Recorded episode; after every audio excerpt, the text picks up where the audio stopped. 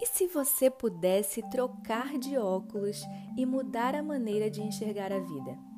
E se pudesse filtrar os fatos e suas experiências e enxergá-los sob um novo enquadramento?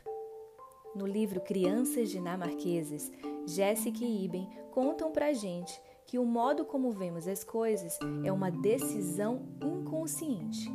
Temos a impressão de que a nossa percepção é verdade, mas é só a nossa verdade. Elas contam como o otimismo realista é algo que os dinamarqueses praticam há séculos. Nas páginas 49 e 50 do livro, elas nos contam como podemos interpretar melhor as situações e viver uma vida mais feliz.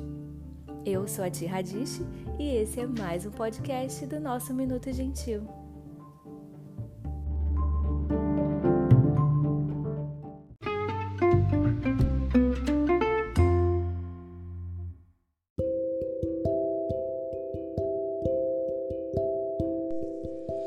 Otimismo realista.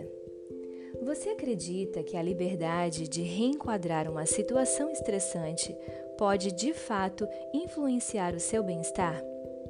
Isso é algo que os dinamarqueses fazem há séculos. Eles ensinam aos filhos essa habilidade inestimável que os auxilia a ser adultos naturalmente melhores. Pergunte a um dinamarquês como ele acha que está o tempo num dia congelante, cinzento ou chuvoso, e ele responderá sem perceber: Menos mal que estou trabalhando.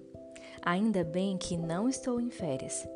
Mal posso esperar para passar a noite com a minha família no aconchego de casa. Não existe tempo ruim, só casaco ruim. Tente forçar um dinamarquês a reparar num aspecto verdadeiramente negativo de qualquer assunto e você vai se espantar com a capacidade que eles têm de dar um viés positivo à conversa.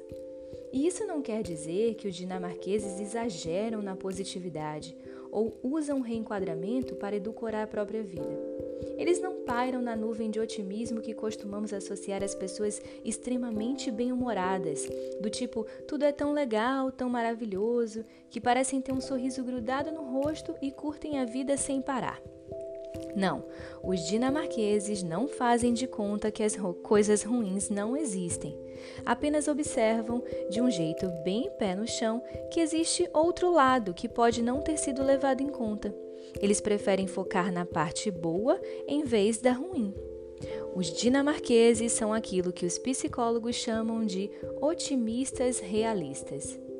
Os otimistas realistas são diferentes dos otimistas exagerados, aquelas pessoas cujas vidas parecem ser tão perfeitas que às vezes soam falsas. O problema com esse excesso de otimismo e positividade é o mesmo que ocorre na outra ponta do espectro, com as pessoas excessivamente pessimistas. Gente negativa demais tende a ignorar informações positivas, o que pode derrubá-las e impedir que identifiquem uma realidade favorável. Pessoas excessivamente otimistas, por outro lado, tendem a ignorar informações negativas, o que pode torná-las infensas a realidades desfavoráveis. É perigoso se enganar repetindo que está tudo ótimo, que não há problema nenhum, quando na verdade há. Subestimar situações negativas pode resultar num golpe muito mais terrível. Isso está relacionado ao auto-engano, Manter o contato com a realidade, focando nos aspectos positivos, é uma atitude muito mais alinhada com o otimismo realista.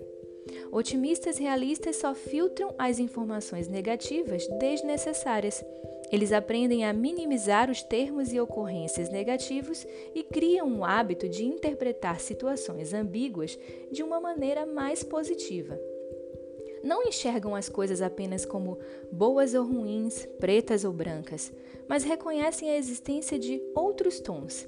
Concentrar-se nos aspectos menos negativos das situações e encontrar um meio termo reduz a ansiedade e aumenta a sensação de bem-estar.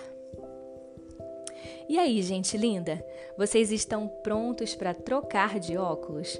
Que tal praticarmos mais o otimismo realista?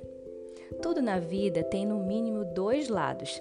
E se não podemos eliminar os acontecimentos negativos das nossas vidas, podemos pelo menos atribuir-lhes menos importância, concentrando-nos naquilo que nos impulsiona, que nos faz crescer e que nos torna cada dia melhores. Vamos juntos nessa corrente do bem? Um beijo grande no coração de vocês e até o próximo episódio do nosso Minuto Gentil.